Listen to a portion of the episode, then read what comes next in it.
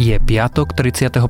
augusta a dnes sa nachystajte aj na prípadné prehánky a búrky. Obloha by mala byť zatiahnutá miestami polojasno. Denné teploty ale zostanú relatívne vysoké od 25 do 30 stupňov. Počúvate Dobré ráno, denný podcast denníka Sme s Tomášom Prokopčákom.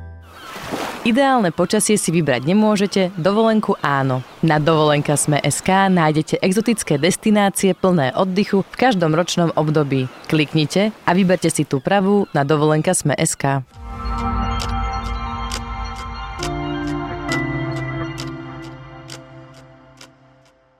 Začneme správami. Dávid Brtva odsudený za podvod v kauze nebankových spoločností BMG Invest a Horizont Slovakia ide na slobodu. Okresný súd vyhovel jeho žiadosti o podmienečné prepustenie. Brtva si odsedel viac ako dve tretiny trestu. Opozícia napokon postaví v Bratislave len jedného kandidáta na primátora. Podľa agentúry TASR by sa predsa len mali odohrať primárky medzi Jánom Mrvom a Karolín Líškovou. Momentálne ani jeden z nich nie je považovaný za favorita volieb. Strana SAS chce zaviesť rodovo neutrálny inštitút partnerského spolužitia. Určený by bol párom rovnakého aj rôzneho pohľavia. Návrh novely občianského zákonníka predložia poslanci v septembri. Ministerstvo obrany rieši, kto bude chrániť slovenské nebo. Zmluva na prevádzku MIGov skončí v roku 2019, no nové F-16 prídu až niekedy na prelome rokov 2022 a 2023. Možnosti sú v princípe iba dve, predlží sa spoliehanie sa na ruské MIGy alebo požiadame o pomoc spojencov z NATO. Vedci objavili v ľudskom mozgu úplne nový druh buniek. Zaujímavosťou pritom je, že ich majú ľudia, no myši napríklad nie. Takzvané šípkové neuróny pozostávajú zo stredu a akéhosi hustého zväzku výbežkov. Ich účel v mozgu je zatiaľ záhadou. Viac správ nájdete na webe Deníka Sme.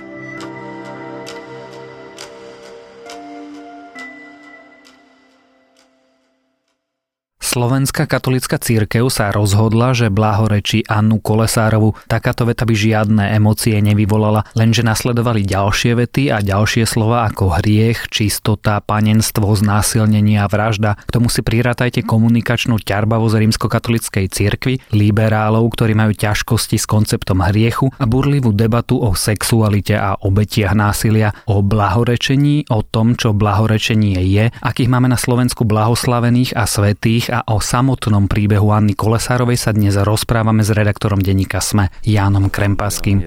Na poludne správu o procese, ktorý pozitívne skončil prospech Anky Kolesárovej, Božej služobnice, ktorá pochádza z našej arcidiecezy z Vysokej nad Uhom. Očakávali sme túto správu, pripravovali sme najprv proces v dieceze a potom od 2011. roku sme posunuli do Ríma a sledovali sme každý krok. A dnes, keďže toto úsilie, dal by sa tak ľudsky povedané, že nebolo márne, tak sa tešíme z toho, pretože máme jeden krásny vzor a okrem toho veľkú pomocnicu v nebi. Tešíme sa na jej vyhlásenie, ktoré je istotne na Janko, začneme úplnými základmi a základnými pojmami. Čo je to teda blahorečenie, proces blahorečenia a blahoslavenosť? Blahorečenie je v podstate proces, ktorý môže trvať aj desiatky rokov, na konci ktorého je vyhlásenie konkrétneho človeka za blahoslaveného. To znamená inými slovami, že ten človek podľa náuky katolíckej cirkvi je už v nebi, No, to znamená, že dosiahol svoj cieľ.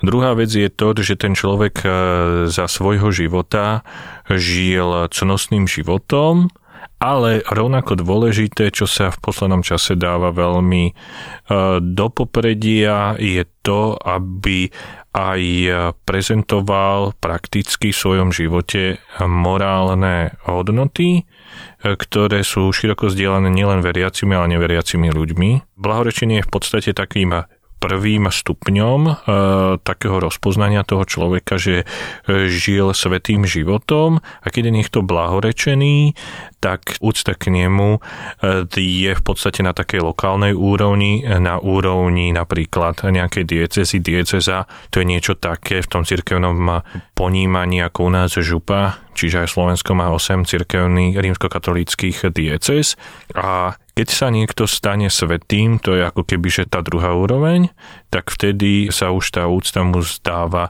na celocirkevnej, čiže celosvetovej úrovni medzi katolíkmi po celom svete na všetkých svetadieloch. Ale ten celý proces je veľmi taký ako štrukturovaný a nechcem povedať, že komplikovaný, ale má veľmi jasné pravidlá. Ako tento proces vyzerá? Zatiaľ si povedal, že sa týka diecézy a týka sa dvoch krokov. Vôbec o tom uvažovať, že niekoho ideme vyhlásiť za blahoslaveného, spustíme ten proces, e, sa môže uvažovať až 5 rokov, minimálne 5 rokov po jeho smrti, neskôr. Uh-huh. A môže to iniciovať buď e, biskup, alebo dieceza, o ktorej sme rozprávali, čo je, alebo rehola.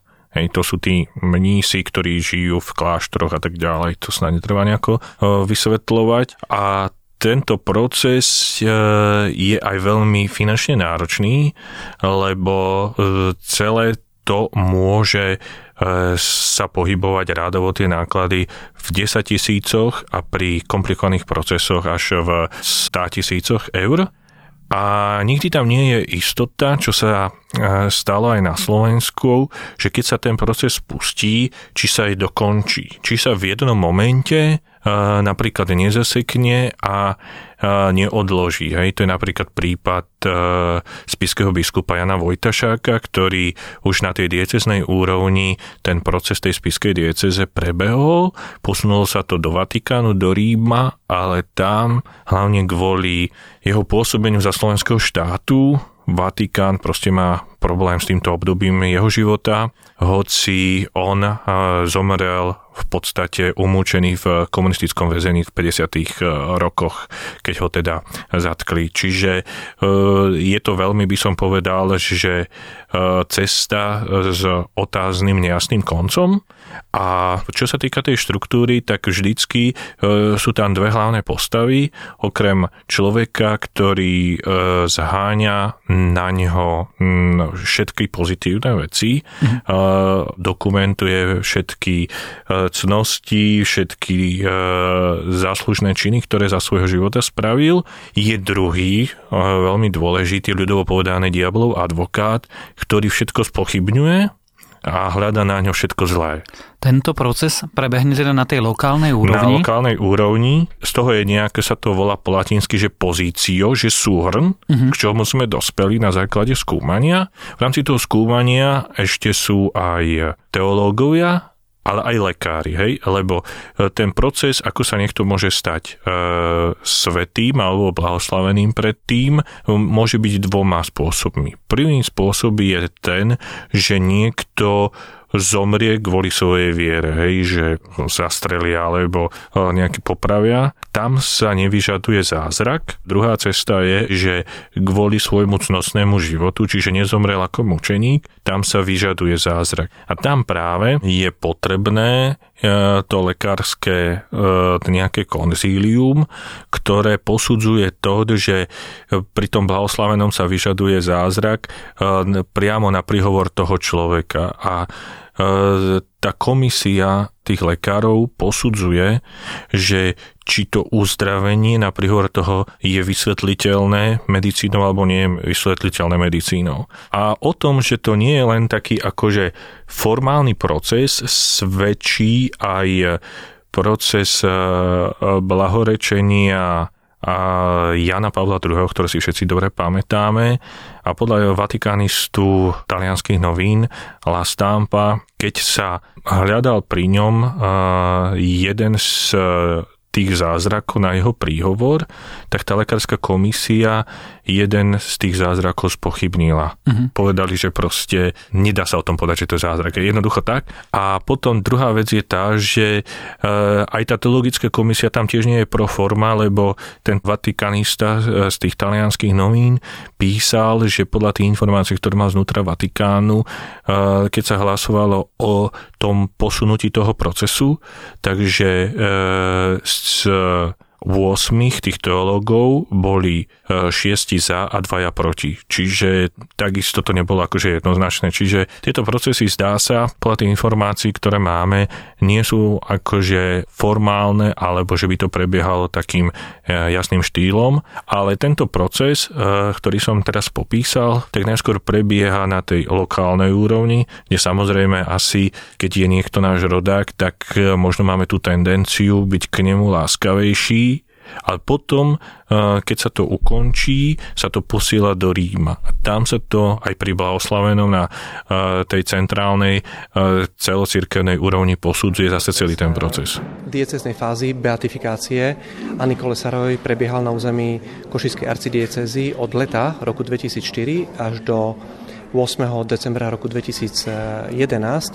Potom celé spisy boli prenesené do Ríma, kde slávnostným spôsobom svätý otec eh, pápež František začiatkom marca roku 2018 dovolil, že táto Božia služobnica, pretože tento titul jej už prináleží od momentu, kedy začne diecezný proces a na Kolesarova môže byť vyhlásená za blahoslavenú. V prípade biskupa Vojtašaka bol problém slovenský štát a jeho vlastne postoje k Židom a k židovskej otázke. Teraz sme ešte o krok menej, lebo to rozhodol Vatikán a pravdepodobne aj o Anne Kolesárovej nakoniec bude musieť rozhodovať Vatikán a povedať áno, nie. Prečo sa církev pustila do procesu blahorečenia Anny Kolesárovej? No, na to neviem odpovedať, že prečo sa pustila, ale Anna Kolesárova by som povedal, že je taký špecifický príklad, a je akýmsi vyjadrením trendu v cirkvi v poslednom období, ktoré razia pápeži posledných 10 ročí.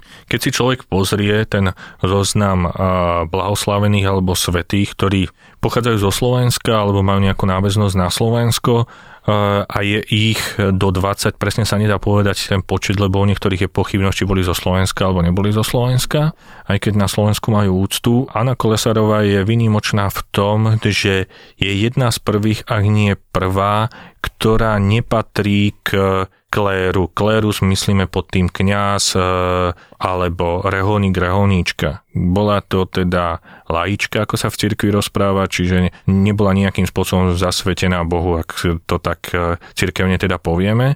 Čiže v tom je ona výnimočná, že to bolo obyčajné len v úvodzovkách veriace dievča, to si myslím, že to mohlo byť jeden z tých dôvodov, prečo je církev dala priestor, alebo sa za tým zamýšľala, lebo v poslednom čase je veľký trend, aby e, sa do popredia e, dostávali a boli vyhlasovaní laici, nie, tak by som povedal, že uniformovaní církevní predstavitelia. Mm-hmm. Ona by splňala tú podmienku, že bola umúčená za svoju vieru. Alebo zabíta v jej prípade za jej vieru.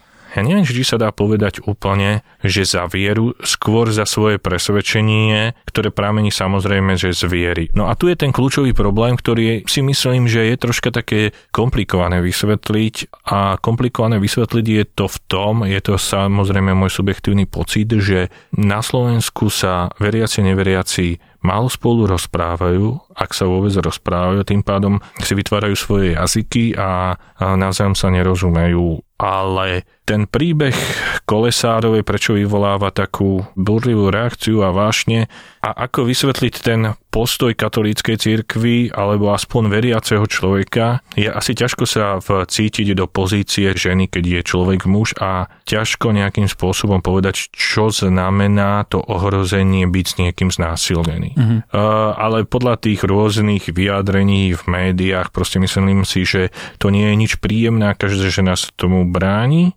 Čiže nejakým spôsobom je logické to, keby som to teda tak zjednodušil, čo rozprávajú sekulárne médiá alebo liberáli, že je logické sa tomu nejakým spôsobom vyhnúť. A vyhnúť sa tomu dá aj tak, že sa človek svojím spôsobom podvolí, alebo tvrdo povedané, že sa dá znásilniť, čo takisto v katolíckej cirkve nie je nič akože zvláštne. Mm-hmm. Pretože sa vie a je veľa takých príbehov nie z tak dávnej doby, z e, vojny bývalej Jugoslávy, kedy sa vie, že tam vojaci jednej alebo druhej strany neraz znásilnili reholné sestry alebo mnišky a proste tie ženy aj porodili a vychovali ďalej deti. Čiže je to jedno z tých riešení. Aj? Že zachovali si tie ženy, isté to bolo pre nich nepríjemné a tak ďalej, privedli to dieťa na svet a tak ďalej. Ten argument bol totiž to, že hm, rizikom je, že dehumanizujeme obete takýchto násilných, zlých, trestných činov, tie, ktoré prežili a musia s tou svojou traumou žiť ďalej. Možno v tom uvažovaní by som pokračoval ďalej v tom, že uh, teraz je otázka, že prečo církev vlastne dáva za príklad niekoho, kto odmietol byť znásilnený tak, že proste zomrel. To je asi taká, si myslím, že kľúčová otázka. V katolíckej cirkvi je to jedna aj z tých desiatich božích prikázaní, koncept čistoty. E, to znamená, že aby e, ten, kto verí v Boha, sa vystrihal nezriadeného sexu alebo konania, do čo by sme mohli dať aj to znásilnenie a to, keď niekto nejakým spôsobom sa snaží krotiť tú svoju sexualitu, tak e, v tých blahoslavenstvách je napísané, že blahoslavení čistého srdca, lebo oni uvidia Boha. Pre človeka, ktorý je veriaci, vidieť Boha je niečo, nejaká veľká méta a silné presvedčenie. Preto nejakým spôsobom si myslím, že katolícka církev vyhlásením tohto dievčaťa za blahoslavenú chce poukázať na tento rozmer ideálu zachovania si e, čistoty alebo zopretia sa nejakému e, aj za cenu smrti, e, nezradenému sexuálnemu teda styku. Čo samozrejme, že pre človeka v súčasnosti môže byť ťažko pochopiteľné, ale na druhej strane možno tiež nemusíme úplne chápať, zmysel, že prečo napríklad Jan Palach kvôli tomu, že sem prišli Rusi, sa upálil, mm-hmm. lebo pragmatik môže povedať, že zbytočne zomrel, nič tým nevyriešil a Rusi aj tak neodišli, ale všetci, či sme veriaci, neveriaci, či sme zastancami Rusov, nie sme zastancami Rusov, pri najmenšom tušíme, že to jeho presvedčenie v slobodu bolo veľmi silné a e, v kutíku srdci oceňujeme tú jeho odhodlanosť. Mm-hmm. Čiže možno nejako v takejto rovine e, by som to videla aj ja, tento postoj katolíckej cirkvi a nemyslím si, že katolícka církev e, tým chcela povedať, že je dobré nejakým spôsobom alebo pozbudzovať, radšej sa dajte zabiť, ako by ste sa mali dať znásilniť. Čiže ide o poukázané na nejaký ideál, ktorý samozrejme, že nie všetci dosiahnu uh-huh. a ktorý možno v tom uvažovaní, keď niekto neverí v Boha, neverí v nebo, e, nedáva zmysel, čo je samozrejme a zachovanie života je pre neho najvyššia hodnota. Týto v skutočnosti tiež trochu naznačuješ, tej katolíckej cirkvi by sme asi mohli vyčítať istú komunikačnú ťarbavosť. Čo by sme mohli ale vyčítať liberálom v tomto prípade? Možno to, že niekedy sa robia predčasné uzávery a neviem, či sa to dá tomu akože vyčítať. Ja sám akože neviem, že či keď sa niekto označuje za liberála, to znamená, že je automaticky neveriaci človek, čo si nemyslím, tak e, ak ten neveriaci človek vníma realitu okolo seba aj svoju budúcnosť tým, že som na tomto svete a mojou smrťou končí akákoľvek moja existencia a moje vedomie, tak samozrejme je pochopiteľné, že smrť Anny Kolesárovej nedáva zmysel. Mm-hmm. To je akože úplne legitimné si myslím. Keď však niekto verí v Boha, verí, že e, smrťou tento e, jeho život alebo vedomie nekončí a vidí, ako sa to mnohokrát v tej náuke katolíckej, ale len katolíckej cirkvi z názoru, že e, smrť je len prechodom, hoci veľmi bolestným, do nejakej lepšej a vyššej kvality, tak e, sa úplne inak pozera na tú Anu Kolesárovú. Mm-hmm. Ja tu teda otázku trochu preformulujem.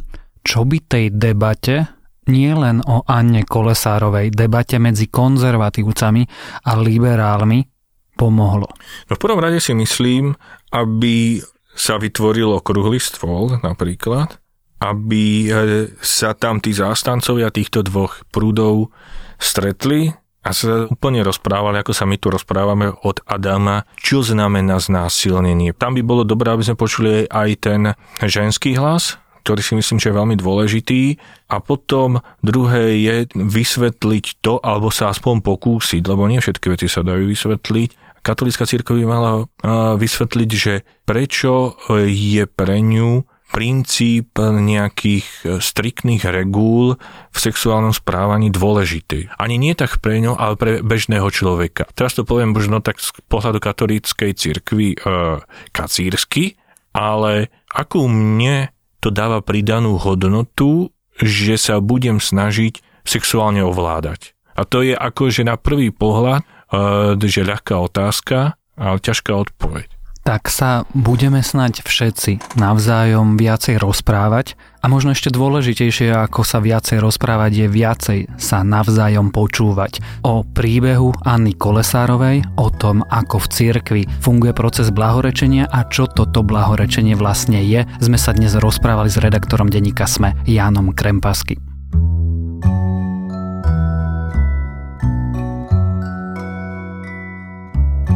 To je na dnes všetko, želáme vám krásny deň. Počúvali ste Dobré ráno, denný podcast denníka Sme s Tomášom Prokopčákom a ak nás máte radi, alebo teda aj ak nemáte, ohodnote podcast Dobré ráno vo vašej podcastovej mobilnej aplikácii alebo o ňom povedzte vašim priateľom, známym a rodine a ak chcete podporiť našu prácu alebo prácu našich kolegov, najlepšie to urobíte tak, že si sme na internete predplatíte. Ďakujeme.